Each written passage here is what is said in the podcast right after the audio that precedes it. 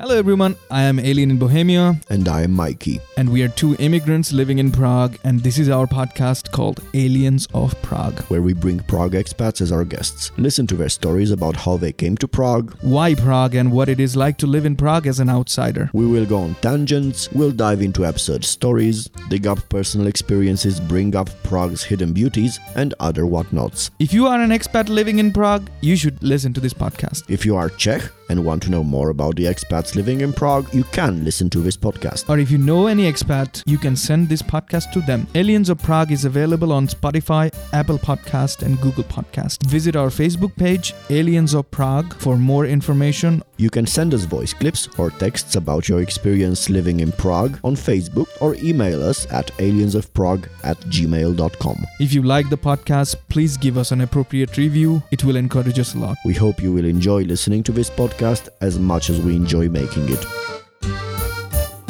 In this episode, we're going to talk with Mikey Pitts. He's a voice actor, also a stage actor, and generally a really, really nice guy. It was a delight to talk to him. So we hope you'll enjoy it as much as we have. I'm not. I mean, I don't think I can do him exactly, but But you know exactly who I mean. it's a time of war. Yeah, that's it. A time of heroes. a time of war and heroes. One man stands amongst humanity and destruction. That, that's pretty good, actually. Pretty good. but I, I like how I like how I just said, "Can you do the guy?" and you knew exactly who I meant. I think, I, I think he died like four years ago or something, or five. years Yeah, ago. yeah. There's plenty of others now. Yeah. Well, he set he set the bar pretty high, I guess. This is the first time I, I actually met foreigner. I, I was coming from my university back home, uh, so it's a eight-hour train train ride, and usually I would take the night train and reach home in the morning. My mom would cook good food for me, and I will I'll eat and then go to sleep and start a day. So one uh, one day I was coming home from university and uh, next to my seat there were two foreigners a couple i mean a man and a woman. I don't know if they were a couple or not. This was my first year of university so i was like 19 so i asked them where they're from. That's probably the most basic question you can ask if you, somebody doesn't match your skin color. So it's like yeah where are you from? You know what's your name? Brownland. don't give away too much. Okay. So uh, I asked, wh- "Where are you from?" So the guy said, "I'm from England," and the lady said, uh, "I'm from New Zealand." And they were New what? New Zealand, and they were happy, jolly. And what's their story? Well, we have eight hours to tell stories, so. Uh, they the, the story turns out is uh, that guy was fed up with his job, and then he started traveling, and also the lady was was is is kind of a, like a traveler. So they both met up in uh, Thailand eight months ago, and they have been traveling together ever since. And in my head, like, what? The, how does it happen? Like, you find somebody, and then you not fall in love, but like, you just you just follow each other to different places, and it's not like this is a mission you need to do. It's like kind of like exploring. I was recently cleaning up my Facebook. Like you know, you delete some people that I, you don't know or you don't want in your uh, in your list. So I found uh, the guy on added on my Facebook, and I was checking that uh, even probably seven, eight, eight years later, they're still together. It is so that is so weird. I mean, my my 19 year old mind took it very weirdly. Like, why would you do that? I cannot imagine that. And after coming here and after seeing so many people, hearing so many stories of uh, following love, following this invisible commitment. They go to places. They they change continents. Why do people do that, Michael? I don't know. I don't know. Um, I mean, that's that's the reason I came to Prague. What? I didn't Yeah. know that. I was just telling my story. Yeah, no. I mean, actually, I'm a I'm a Well, two, what a coincidence. I'm a I'm a two-time expat, which uh, is so very European and and uh, imperial to say expat. So actually, these days I prefer to say that I'm an emigrant. Oh, I love the- Immigrant. I I, lo- I, I love love you for this. I have a I have a whole I have a whole uh, I mean, I don't know a whole rant on the term expat. Long story short, I hate the term expat. I don't think of myself as an expat. So you are No, right. it's it's very it's it's from a it's very British. It's very it's I think it sets you apart. And then you know when you start hearing stories about why people emigrate or or are forced to leave or whatever, then you understand that it's it's actually often it's not an easy choice, even if it's something done freely. You know. So the first time, actually, I'm actually from Germany, Oh, I didn't know I'm that. I thought you were from uh. German. So in, in terms of the first foreigner I met, uh, it was actually a whole country full uh, when I moved to England. Okay. Yeah. So Which uh, part of Germany are you from? I was born in Heidelberg, which is uh, about six hours from Prague, near Frankfurt upon Main. Most people know where Frankfurt is. Massive airport and all that. So southwest Germany Massive traffic jams. as well. Yeah, but southwest Germany. Yeah, and then grew up in England, which was cool, interesting. Inter- obviously, I was seven. I didn't have a didn't have much say in it. My mother decided we were going to go to move to England. I was like, okay, So, so essentially, you're a lot more British than you are German in this regard. In uh, in in many ways, but I don't hold a British passport, so I couldn't vote on the referendum. I couldn't vote in the last Your general vote could have made a difference, but and uh, well, potentially, actually, in my in my constituency, I don't know, but um, uh, yeah, and then bizarrely, or just as it happens, met a Czech woman. We were both very young at the time. This was back in 1999, whoa, Whoa. and um, she was on a on a on a theatre exchange that I I'd been part of a youth theatre group, and had since you know graduated. I was a young adult, and um, a guy from Prague called uh, David. What's his surname now? Uh, it'll come to me anyway. He runs a company called Bear Theatre, and they're still performing. They do school shows in English, and uh, there was this young woman, and uh, you know this was pre-internet as we were talking about earlier. This was, I mean, Yeah, I, I didn't, I didn't even have a, I don't think I had a mobile phone when we met. I think I got one not long after, and we started texting, and then you know we kind of parted our ways because there was no way that either of us was gonna move, and then eventually I came to visit her in Prague, and uh, it was obvious we still had feelings for each other. do you like pina uh, colada? or getting caught in the rain?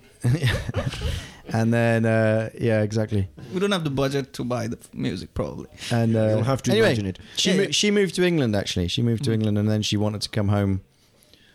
Uh, the reason being she she got fed up of English winters. That was uh, one of the reasons she gave anyway.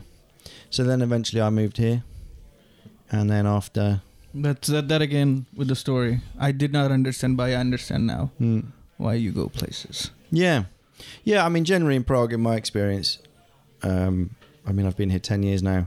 Is that people either come for money or love? Oh, that's the two only There's- reason. People come here for money. for business yeah yeah they get they get transferred here or they you know they, they have a reason work wise to come here and Oh. then of, then of course you got a whole bunch of footloose fancy free travelers Uh-huh. especially in the 90s i mean some of those people are still hanging around americans mainly who came after the end of communism but Ah, they're it's the, but, the uh, sort of people that visit Europe. Ah, I don't know if that's the case. I mean, I think they just wanted to get away from from find something different. A lot a lot of those people came to Prague and didn't leave, you know, because it is kind of an interesting place. Ten years ago, yeah. Yeah. What happened afterwards? What made you stay there? uh, Stay in this place? Um, well, I, I I broke up with my ex now ex girlfriend and um, and was starting to get um, more acting work here. I mean, I was an actor before I moved here, but I was getting film work and Oh, you're Just- in films. Uh, I thought you were t- theater. oh, uh, well, I mean, you know, like most actors, I think whatever I can get really. Uh-huh. um, voice work as well, computer games, motion capture, whatever. That's pretty good. Yeah. Your hands are pretty busy, I guess. Oh well, you know, it could always be busier. That's that's that's being freelance. You know, you just got to wait. Last year was very interesting, but not financially very secure. The year before that, I did a bunch of commercials, which was financially great, but then that money doesn't last forever. Money doesn't. So, last. No. who knew? Yeah, so I stayed because I'd, I'd fallen in love with Prague. I don't know, I, I just saw no particular reason to go back to the UK at the time. And then I met my present partner. So then it got, you know, more complicated because now I'm dating an American. So I have family in two continents and three countries. So, Yeah, your communications are are pretty handful, I guess. yeah. Actually, I'm. I keep. Uh, I keep wondering about people who come here because you've been here for ten years. So here comes the question. But you're also bi. I would assume you're at the very least bilingual. Ironically, English is my mother tongue, I'd say, even though German is my first language. Mainly because uh, there wasn't much reason to, or possibility, to practice at home. And So your um, mom and dad both are English. or- my stepdad's English, and uh, we we spoke English at home.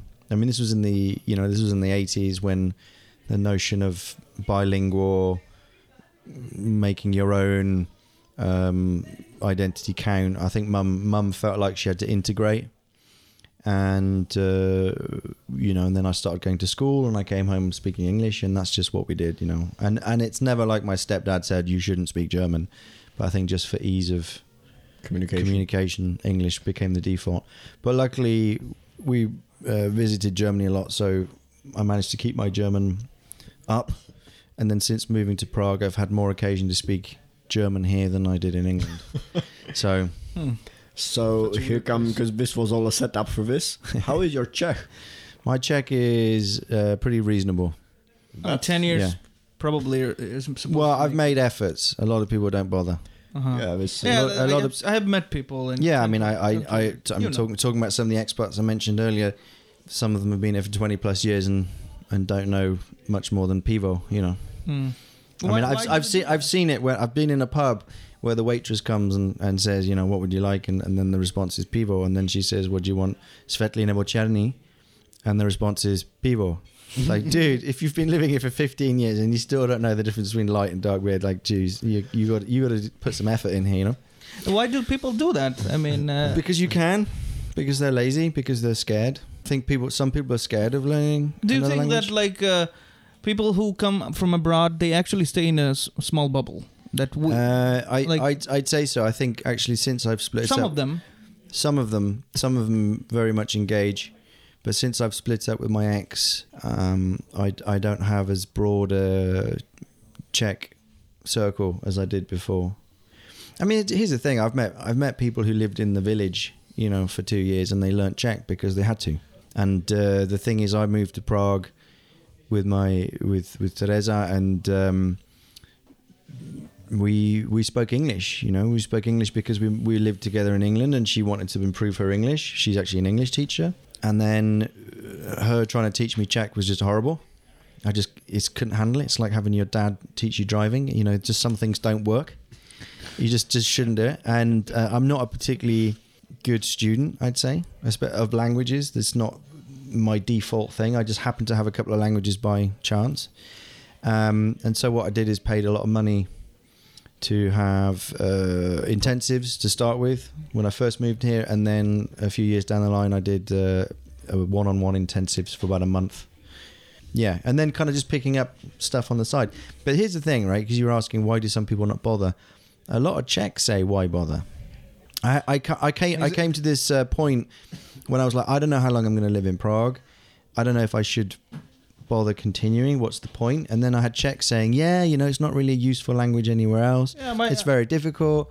Why would you bother? And the sort of uh, the the eureka moment for me came uh, when I went to Budapest for a few days, and I came back on a train, and it was a Serbian train, and I went to the restaurant car, and I opened the menu, and I saw klobasa and chleb, and I thought, okay, I know what this is. So actually, this is a doorway to Slavic languages Yeah, exactly. right? So why wouldn't you? Because now if I'm listening to Russians, I can't understand 90% of what they say, but I get a up. feeling exactly.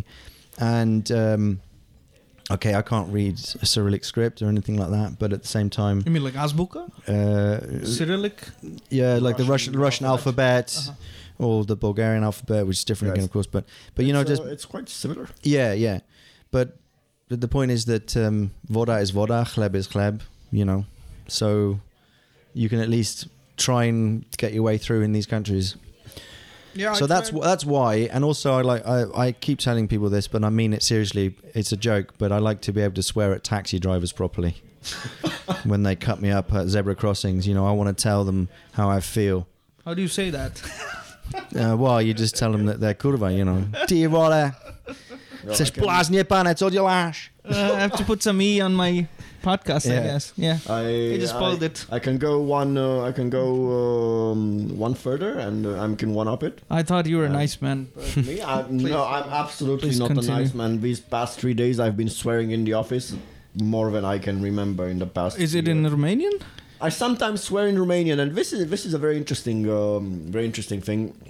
The thing is, Romanian is uh, so officially it's like sixty percent Latin, Mm-hmm. It gives Romanians the ad- it gives Romanians the advantage of being. I mean, if they like languages in general, but it gives us the advantage of understanding uh, Spanish, Italian, French, Portuguese Sure, the Romanesque. Yeah. Yeah, but then uh, then roughly twenty seven percent apparently is uh, is Slavic. Mm-hmm. So the problem is if I if I choose to swear in the office, Somebody it, it- understand well, it depends because if I if I swear if I swear using male genitalia, then everything is fine. If I swear using female genitalia, then all the Slavic speaking people will understand what I'm talking about. That's interesting. The delineation though between Yeah, it's the Latin and the and the Slavic swear words. That's yeah, funny. it's it's Did, did- is there no female female genitalia swear words in Latin? I mean, uh, or they just we just went with that one for I some don't know. reason. It's strange. Also, I have to say, Czech is uh, very satisfying to swear in. Hmm. I think it's. Uh, uh, I don't. I don't think it's a particularly musical language. And uh, I mean, I've I've been here enough. I've heard enough Czech music. I've hung out at Czech camps. I've been to Czech beer festivals, and I know they have a very strong musical cultural heritage. And they write and they write some very beautiful songs. But the language itself doesn't doesn't does doesn't not- lend itself. does not flow very easily. And then when someone does manage to do that, it's great. Not you know you think about French when you listen to French, it's so it, it's a flowing language, and so it lends itself to melody, right? probably because of the vowel in the end of the word. Uh, I, I think mean, it's I bec- I think it's because of uh, the the consonants in Czech actually because Too they have you know I mean they have words without vowels, right? S- For the, the- staccato of this thing that Yeah, I mean you get the word Oh. neck, krk, k r k. They've got no vowels, so which is great because of the endings. You can do a lot of rhyming. So Czech um, Czech nursery rhymes are brilliant. Um, there's a guy called Jan Werich, um, who who I mean he's long he's long dead, but he's a very famous Czech actor from the um, 40s, even 40s, 50s, 60s, 70s, into the 80s.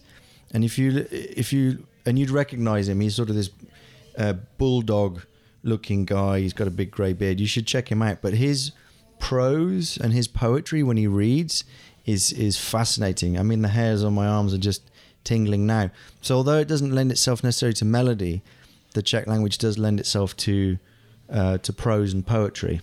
How? Where did this knowledge came from?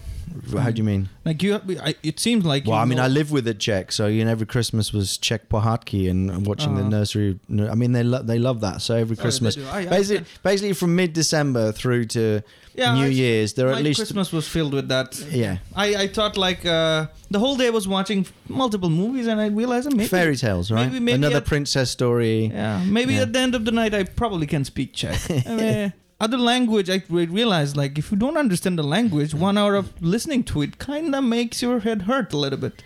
Yeah, Right? well, You you, know, you the- learn to zone out, which I, is a skill that I still have because my Czech is is good, usable, but it's not f- so fluent that I have to sit on a tram and listen. And actually, that's I don't know if you've I don't know if you've experienced that. If you've uh, both gone home and uh, and then realize you can understand everything that everyone's saying, and you realize, God, it's so bloody boring. I wish I didn't understand what was due. Have you ever had that? no, really, because I like I, I I fly home sometimes because I'm so used to sitting on a tram and everything's just blah blah blah blah, and then I don't know, maybe some Italians get on, some Germans, whatever. Then you kind of start picking up some stuff, and because they kind of come into your zone and whatever.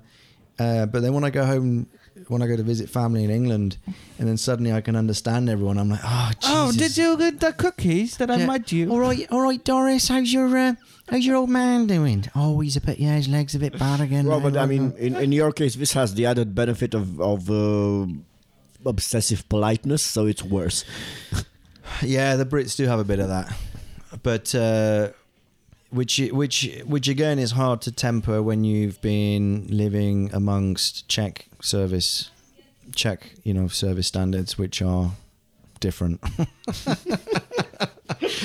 um, I read a really cool uh, snippet. I think it was the Observer magazine, um, uh, which is uh, which is a, a British newspaper, so only, only published on the Sunday on Sundays. But uh, it was an American guy who who'd married a Russian, and he said for him it was this real uh, headache. Actually, first of all, getting used to service culture in Moscow, and then going back to the US, and how it was so you know, light and night, night and day, basically. That they were so abrupt in the supermarket that he couldn't believe how people could be so rude. And then when you get used to it, and then going back to the US, you know. And um, I don't know. I know it depends on where you are in the US, but my, my partner's from the, from uh, Louisiana, and uh, I met some people from the north of the, north of the states, and they were like, "Oh yeah, they they they they pretend to be polite, but they don't really mean it. Not like us in the north." I'm like, okay, whatever. Um, but yeah, it's strange. So then when you get used to sort of you know this abrupt, not always. I mean, it is changing. I think the attitude here has changed a lot in ten years, and in in. I mean, when have I been? What is it? Tw- 1999. What's that? 21 years, isn't it? So since I've been coming here first, it's changed massively So you came here in 1999. just for the first time for a visit yeah but anyway the point is you go back to england and um and yeah everyone's very polite and i'm just like just put the tea on the table. Just put it down. Don't no i don't care about the weather. I can see it's raining. Just stop already. This this need to be polite. And actually teresa's observations of that because she worked in a shop and she's a very polite uh, person um, she found the, the, the English were they went one way or the other, which was they would be overcompensating and they would get into these conversations about the weather and everything else, or they would just ignore you when they walked into the shop, which is very strange here in the Czech Republic, where everybody says hello and says goodbye. Right? Yeah, if you're at you- the doctor's, which is weird You, you because keep it civil. yeah, but the weird thing is that, I mean, I live down in the Panelaki in Modřany, right, in the south of Prague. And I tried saying hello to my neighbours a few times and they just looked at me funny. Like, I don't know who you are. Why would I say hello? It's like, well, if I was at the doctor's, you'd say hello to me. I so these, so I these said- things, these are like, that's an incongruity to me that I still haven't quite worked out. This morning I said uh, I said hello to my to the post lady, for instance, and she she replied. But it, it was the, I mean it was the it was the second time I saw my post lady. I knew she's my post lady because due to the Yeah, our time. post lady is very polite, but and, and and our building's fairly polite. Everyone in there, they're they're they're very nice, but the the strange thing is not everyone is. I don't. Unfortunately, I don't live with this housing thing. no, But you're, you're missing out on a lot. you I'm know? missing out. I, I gotta get a I'm house. I'm serious. But but like whenever I I have to get something you know official on the shop or something, I realize like if I say dobry den, things get easier. Oh, yeah, and for a sure. smile and a dobry den makes the, a lot of things easier. Oh, sure. I mean they accept you well, and uh, I think that's the first. you have to you have to make an effort Mhm. and that's i mean anywhere and i think that's that i think that's important and i think that's what sets expats Apart, Apart from immigrants. from Immigrants. immigrants Yeah, this, this that's is not necessarily the only way we could define but i think there's a big Yeah, there's a- there's al- there's psychological- We should, also, we should uh, all hug each other and get a tattoo. oh, don't get me started there's definitely a, a, a culture of liking to talk but there is again like we can make generalizations and i think it really depends on where you are so if i'm going to generalize i'd say actually the moravians are more friendly than the bohemians if you go to brno Oh I- yeah. i've been approached in the street uh, by people saying oh it looks like you're lost can i help you which is highly unlikely to happen in prague i think it's less it's if you ask someone for help in prague They will. they help. will. They will. They're, they're very helpful. But then, like I say, in my experience, generally people have been very friendly. But as I say, you're walking down the street and you say "Dobry den," and they're gonna go "Dobry den," but they won't necessarily stop to chat. But then if you meet them on the river in the summer, uh, you know they're they're you you can't say "Dobry den" on the river. You have to say "Ahoy." Because they're sailing, right? Now you now you're now you're on the water, and they'll tell you off. You say "Dobry den," and say "Na na na na, říkat ahoy." Okay, we're on the water.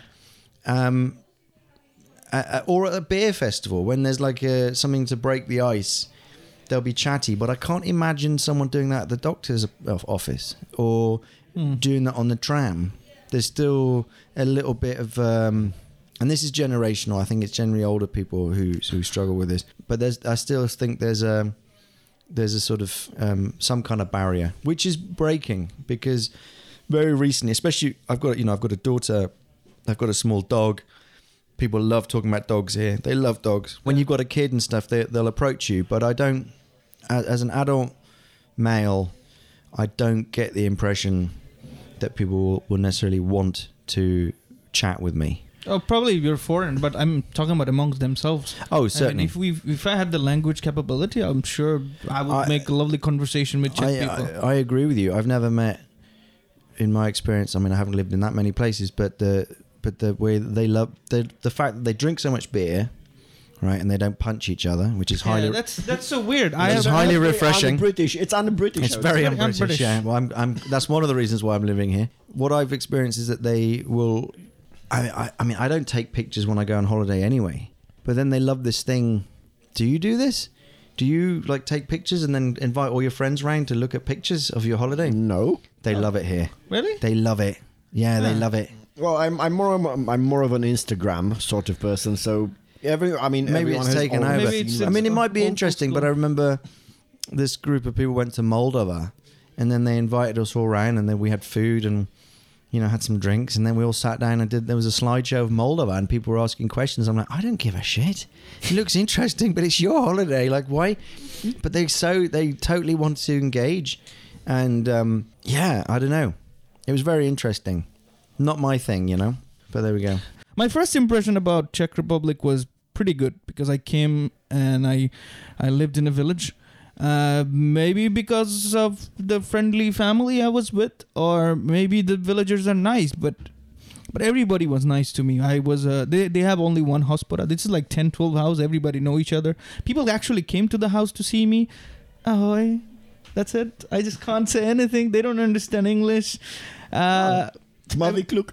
yeah and then I, I have a little bit of knowledge uh, czech knowledge and so like ahoj dobrý den so one one first first friday night i went to that hospoda. Everybody is enthusiastic and they're trying to talk to me. One guy actually actually knew some english and he we became friend good friends and uh, yeah this is said like this is my first experience with czech alcohol also. It was like says chai? I said yeah sure i love tea yeah. Mm-hmm. Mm-hmm. So they gave me a tea, and I thought, yeah, you'll have some have some an alcohol or something, and probably Czechs uh, drink their tea cold. Back home, we drink our tea with the milk, and uh, it's warm and sugary. So it's like probably it's cold. They that's how they like it.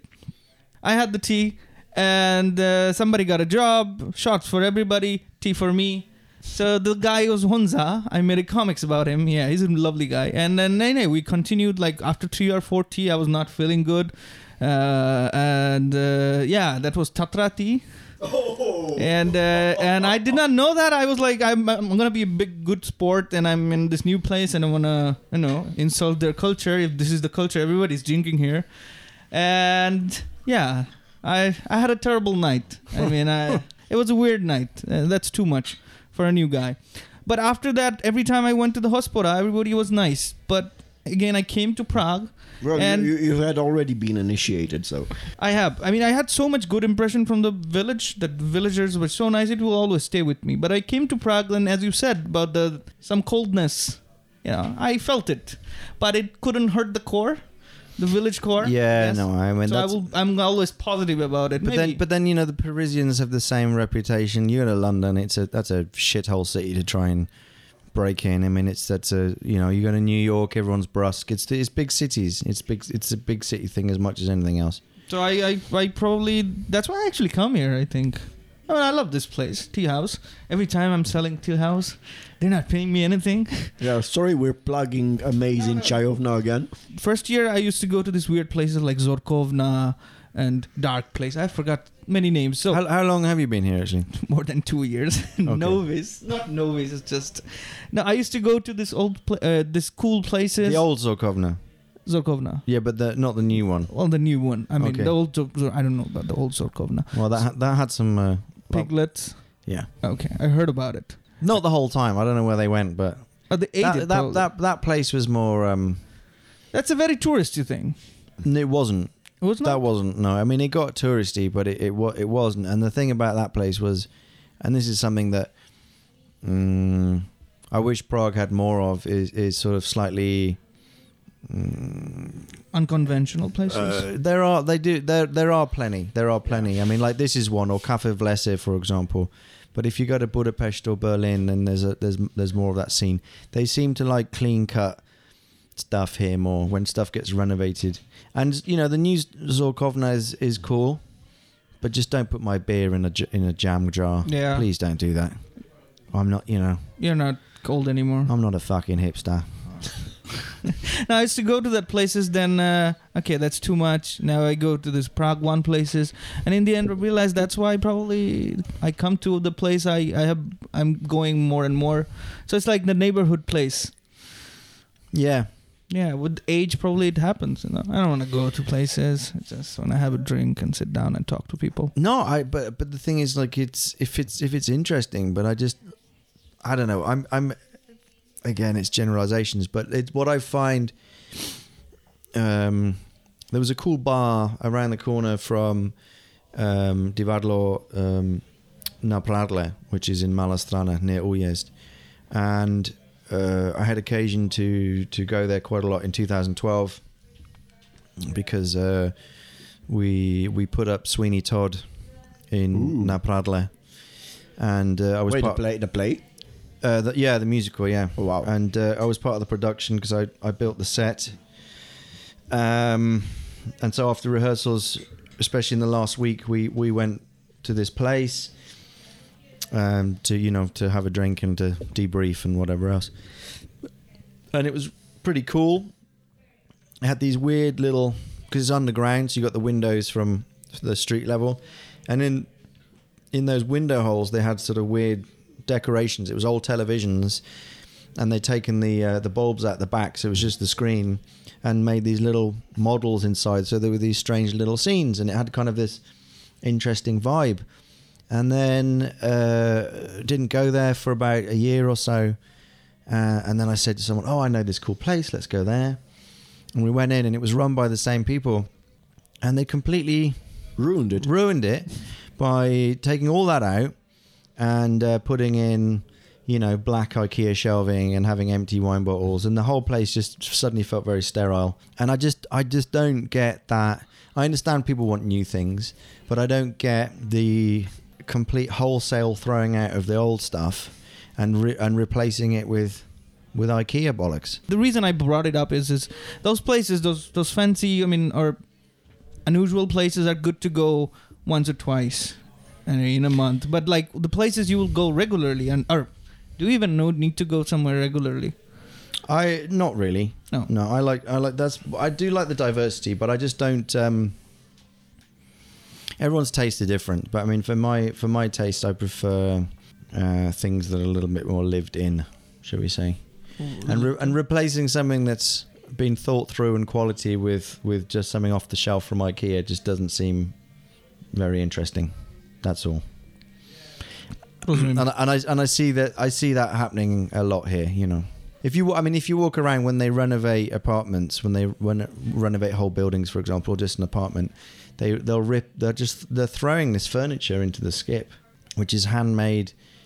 Uh, years ago, stuff probably. well uh, at least 60 70 you know and it's not like they didn't use chipboard 50 years ago but the but the quality of it is different from the stuff you buy today and it's interesting but that's not what people want so okay what can you say what's it, what is interesting is that that is coming round you know we saw that wave in the UK back in the 90s and then what happened in the in the 2000s is that everyone started to buy it back again because they realized the old stuff was probably more interesting and there are all those places here now so it's like a quicker loop Antiques. I don't know No, yeah, there's a- vintage, re- uh, there's a- salvage, salvage stuff. You know. There's a there's a whole there's an entire antique warehouse in uh, in uh, Žižkovské. Yeah, yeah, near yeah, yeah, yeah. yeah, yeah. I've, that oh, that is- place. I haven't been to that place yet. So we actually, I I could go there. I, I I would just go there once a month just to stare at things. It's amazing, really. It's just it's mind blowing everything they have there.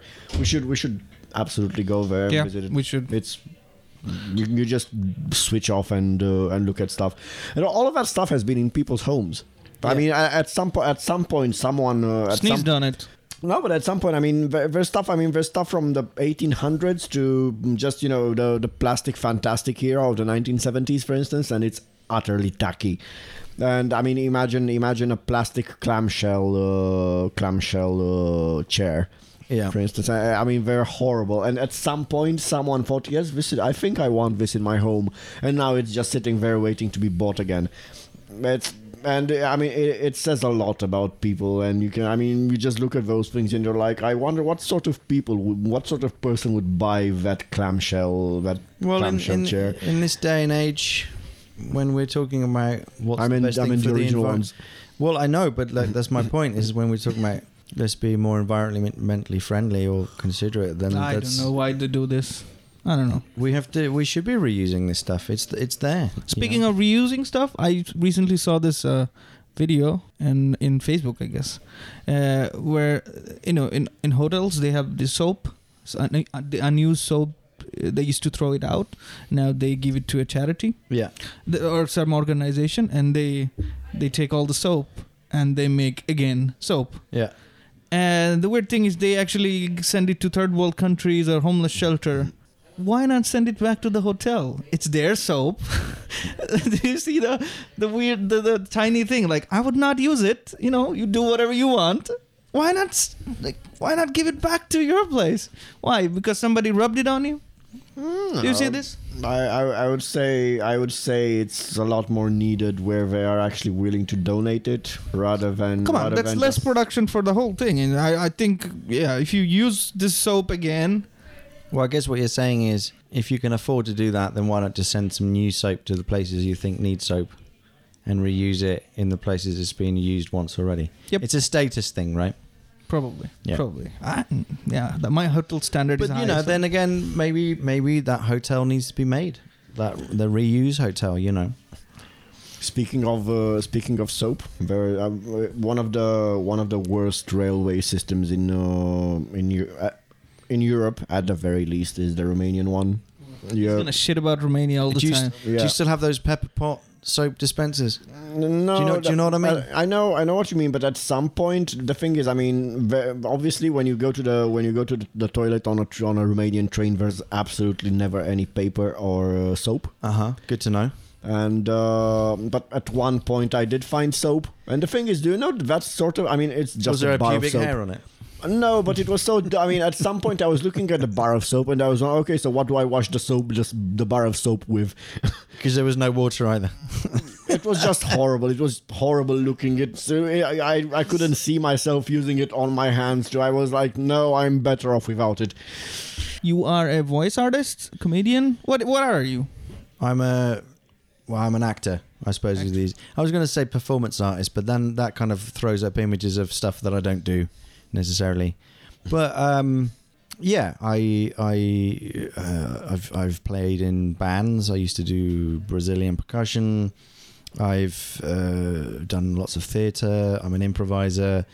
Um, I really like Commedia dell'arte, which is um, um, half-masked Renaissance Italian style theatre.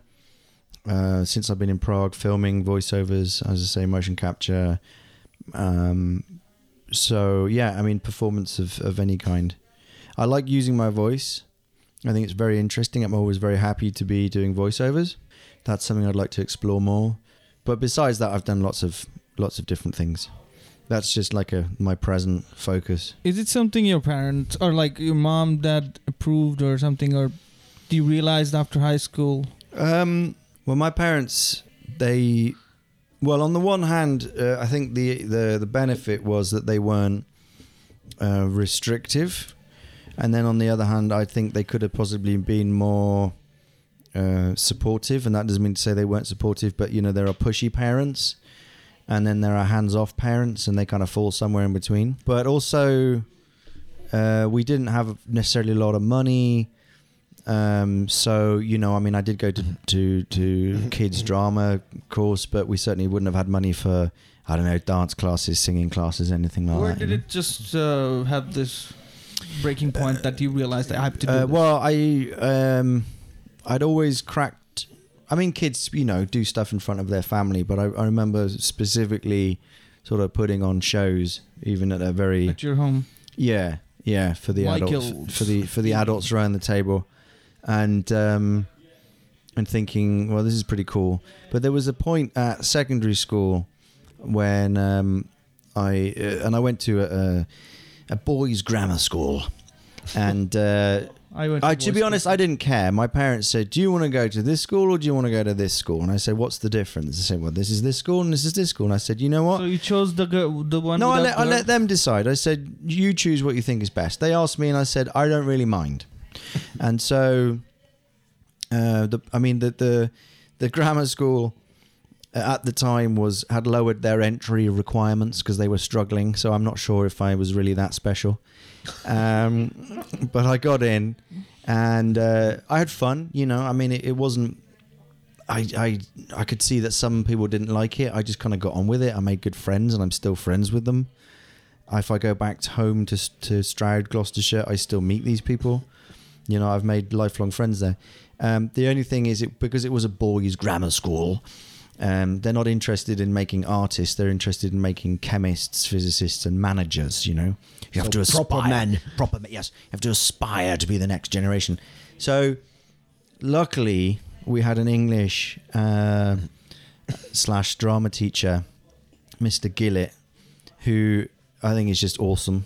I mean, he he he for our when we were 14, a group full of 30, 30 14 year old boys, he he got his guitar out and he played Dylan because we were doing pro- literature of protest. And I was like, that takes some balls. I thought, even at the time, I was like, dude, you know, everyone's shut up and they're listening. Respect. Which song? Uh, I can't remember, to be fair. So, anyway, he put on plays, and um, uh, it was Shakespeare because you know it's a it's a boys' He grammar British. school, Shakespeare's British. and um, I had one line: "My lord, the prince is dead," if I remember correctly, and I thought, yeah, this is all right. You know, good- Good running running on Good stage, feeling scared, getting it done, and then the applause at the end. I thought I could I could try this again. And so when I left school, didn't really know exactly if that's what I should do, and I didn't want to go to university for three years just to waste a bunch of money and, and not really be sure what I wanted to study. But I joined the local theatre group and then started doing that, and then got employed by a professional local theatre company, uh, and then started going on from there. Really, Did Did your parents have different expecta- expectations of you? uh, not really. My mum, I mean, my mum is very creative. I think slightly frustrated, really. But my family, uh, as in my, my, my German side, they're very, um, they're just very open people in some ways. In others, in others they're not. I mean, it's kind of classic, classic Catholic reserve uh, in some ways, but they're very um, non-judgmental uh, as far as that generation generally is, and uh, and accepting, you know. And uh, singing was part of our family. We were always cracking jokes, and I think their my grandparents' attitude always was, well, if you're happy and healthy, then what else really is important? And so my mum is kind of of that opinion, and my stepdad um, is a is one of the best guitarists Oh, I've ever heard. And so he's got this whole rock and roll background. He's actually in the Rockabilly Hall of Fame, and uh, so he's a performer, you know. And as he's he's he keeps saying, so uh, so Michael, you still still living the dream, still going for it, going for the dream. I'm like, yeah, Dad, I'm still going for it. He goes, oh, good, good on you, son, good on you. You know, so um, I can almost imagine him. Uh, imagine him say it. yeah, and and the and the thing is, we have both my brother and I. We have skills. We know how to relax, but we also know how to find work and put food on the table. We're you know we're we're, we're capable. We've that's the tools they've given us, is that we we we can stand on our own two feet basically. And so then at the same time, it's like well, just do what what you find interesting. I mean, I'm just my brother impresses me. The fact that I'm an I'm an actor is is, is fine, but you know he he really for me is kind of more the more the interesting person because he's got all these skills, but he's got three kids. I got one kid. He's what got, does he do? He's a welder. Uh, I was a welder That's as well. Yeah, I was was a welder as well, but he is one of the most adept people. I've he can catch a ball when he when he turns his head away. Got into magic for a while. Taught himself. I mean, he, he and dad, yeah, kind of. But I mean, he plays guitar, he plays bass. He's now learning drums, you know, and all the while raising three kids and and uh, doing it, doing doing a good job of Mm. it. So my parents are well where i'm from there's a lot of not not a lot of opportunity in life i mean my mom is a singer but she's a teacher first and then singer later. It's art in that part of the world is not that important like making a living. My dad is a banker so they never told me to no do whatever you want. They just uh, their priority is to is to have a safety with life with like money or job security or something. I I had no idea what I want to do, so I thought engineering is a good chance to have a safe safe living in the end. And now when I'm when I'm grown up and I kind of am realizing what I want to do with my life or kind of have, having some weird dreams, I don't have a lot of things to look back. You know, you can you say like, yeah, my dad, my stepdad is a rock star, so I know how it works. You know, so uh, I kind of I kind of see my brother. He was the artist in our family. He always draws. So I'm like, you know what? This kid needs to draw. So finally, that that dream kind of came true. He got into the best art school, but still, my parents are worrying. So one day I was like, it's not. It's fairly fairly recently. My dad was like, ah, so your brother is in art school. I don't know what he's gonna do. I was in this place and I was seeing these lovely artists drawing things, but they were selling so cheap. You know, will it be him at this point? Like, Dad, stop worrying. You know, he's going to the best school, and statistically, he's gonna do good, and he's an intelligent kid. He's he was. Uh, I mean, I know. I mean, you have seen his art from childhood. He's he's passionate about this. He's gonna do good. He know he's gonna meet interesting people unless of course he just smokes pot and sleep all day he's gonna be fine my dad was like uh, i don't know i don't think you two brothers are are into that. I mean I, I don't think he will ever get to that. And then i had to break my dad's balls. Like i don't know why this cockiness came. I'm like dad i don't know about, i don't know how much you know me. I used to smoke a lot of pot in university. sleep all day. and uh, and he was like really and uh, yeah, it it's, was- it's possible to do both. Yeah, yeah, I mean, it's like, you know- possible you to know, do both. You don't you don't have to smoke pot and be uh, a flunk or whatever. Yeah, I told him like he can do it, and then my dad dad was silent. They was like, "Huh? So did you get your dinner?" so yeah, I got my dinner. Uh, so yeah, I'll talk to you later. I don't know. I mean, like my grandparents, they still, they still, yeah. My, even last week I went to visit them, and uh, my grandfather's like, uh, "So you, so you're going to get back into welding?" You know, you know, because because you know, if you're a freelance anything, uh, it's always tricky. But the the problem with acting is. You have to make your own work. If it's not coming, you have to make your own work. But then essentially, you're a producer, so then you have to show. You know, you have to come up with the money. So it's a it's a pretty tight circle. So I'm I'm very happy that I've got a bunch of skills that I can fall back Fall on. back on. Um, Don't so- quit your day job. yeah, exactly. So I said to him, oh, I might I might get back into welding this year because I, I was I was a tour guide in Prague, um, basically for the first seven years, uh, but I can't handle it anymore. I just can't. I can't do it. I can't. Sorry, can't do it. Tourists. No offense, but just the questions. I can't do it anymore. Um, you can see I have a little point of neuroses here or something. Mhm. Anyway, um, so so yeah, I mean they they'd still they are that generation. I mean it's post World World War Two German generation that had everything destroyed around them, um, and had to work it out. So they they value that security. You know, I mean he was a teacher, so he had a very secure job. Um, at the same time, uh, you know, my uncle went out and became uh, a doctor of microbiology. And I'm not even sure that my grandfather was so happy with that. He probably would have wanted him to do something else, you know, that was probably more not so it's not so risky. I don't know what's risky about being a doctor of microbiology, but you know, maybe should have just been a teacher, you know. But by the by, so it's not like my family doesn't have those concerns, but at the same time, you gotta you gotta find your own path. I think. Samozřejmě. Zamorzenie, no.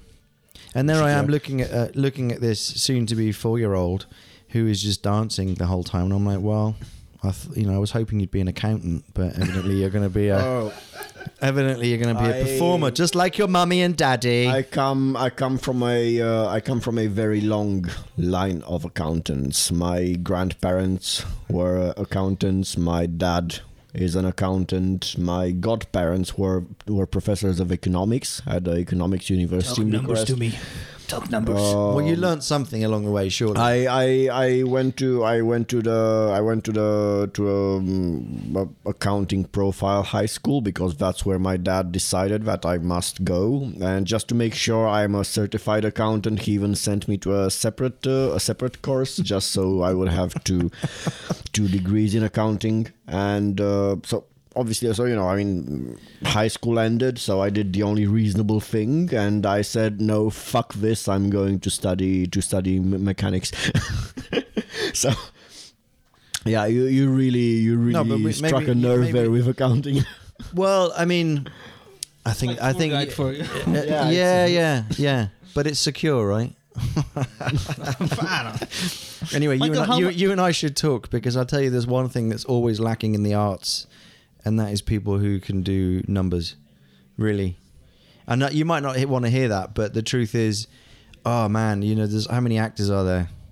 There's a shit ton. You know, we're we're queuing up for the jobs, uh, but the the the person who is gold for a theatre company is a stage manager, is someone who is willing to sit down and uh, work out where you can get funding applications and who you can apply to and what's the best language and stuff like that. So I mean, I'm I was kind of half joking when I said that, but you know, someone who's actually, I mean, it's not accounting, but who who can understand how that stuff works. That in the arts is gold. That is gold because that's, and that's what it's taken me a long time to realize is it's fine to be passionate about something like acting, um, but the, but the more and more you look into it, the more the professionals, not necessarily performing professionals, but the people within the business say, uh, you you know you have to sell yourself, you have to know how to sell yourself. I'm a business, you know, and that's what's taken me a long time to learn and come around to. Uh, I'm not. I, I wouldn't say I've mastered it, and that's kind of what I'm still working on. Really, it, I, I'm I'm more than happy to stand up in front of people and make a show, but the bit about The background stuff. what happens on. next, you know, or who's where's the next job coming from, or how do I make my own show happen? That's what actually am. One of the things in Prague I'm most proud of is that I've produced a couple of my own shows. I mean, that set that I built for Sweeney Todd was just badass. No money though, you know.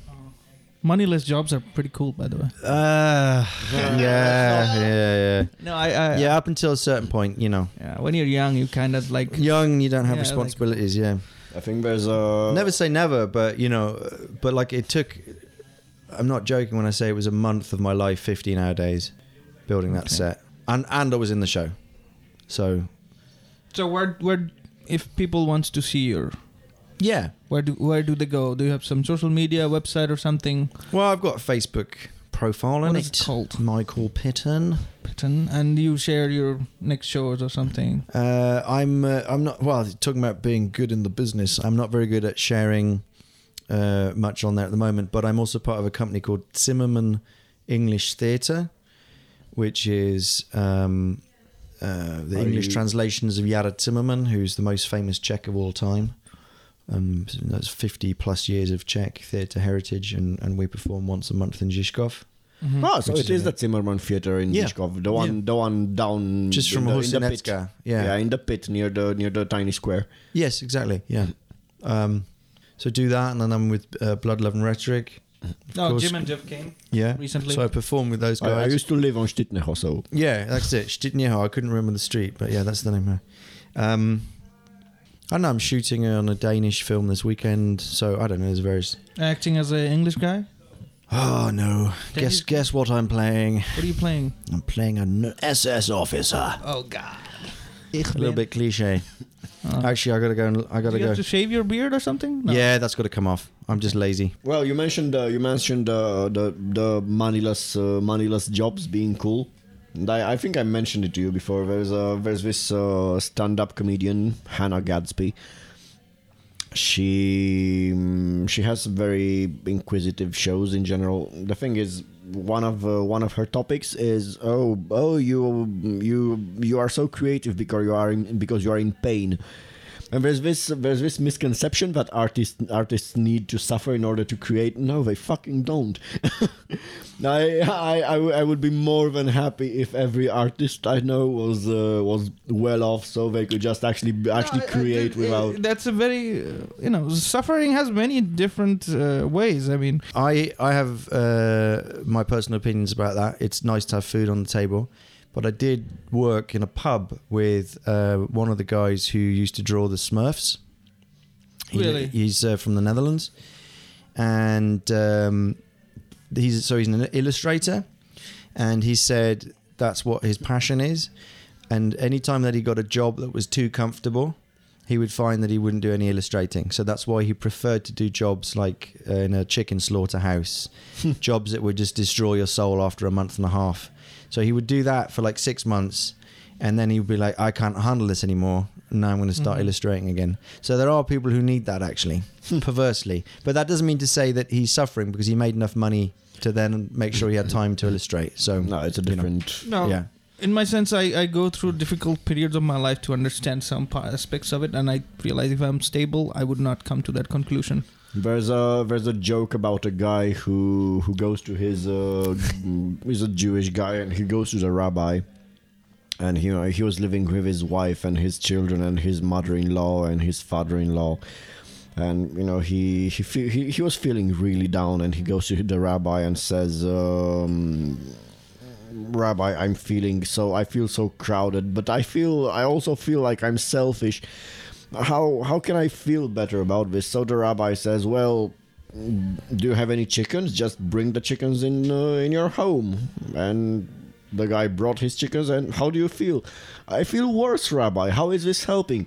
Be patient. Now bring your cows in the in the home, and uh, so yeah, you you see where this is Yeah. going. And no, he, no, I don't see it. and the guy, the guy brought brought his brought his cattle in the home, and you know, when he goes to the rabbi, Rabbi, I cannot take this anymore. We're not done yet, my son. You know, and he keeps bringing his whole, you know, his whole menagerie in the in the house, and then after one month of doing this, he goes to the rabbi, Rabbi, I cannot take it any longer. Good, now get them out of the house. How do you feel? Yeah, it's all relative. It's all relative. Michael, Salavi. it was a lovely, lovely to talk to you. My and it just pleasure. the time p- went past so fast, I didn't even realize. We were having Yeah. a good conversation. and I think I think I would like to I would like all of us to go to to the antique warehouse. I'm not Yeah. kidding. No, I love that place. Yeah. I think I know. I, it, it's changed. I, I was there many moons ago, but I know the one you mean. So, Thank you. thank you for coming. Thank you, everyone. Everyone listening, thank you for Listening. listening. Yeah, if you've made it this far, well done. Yeah, thank you. Have a nice day. Bye. Bye bye. Ciao. Cool. Cut.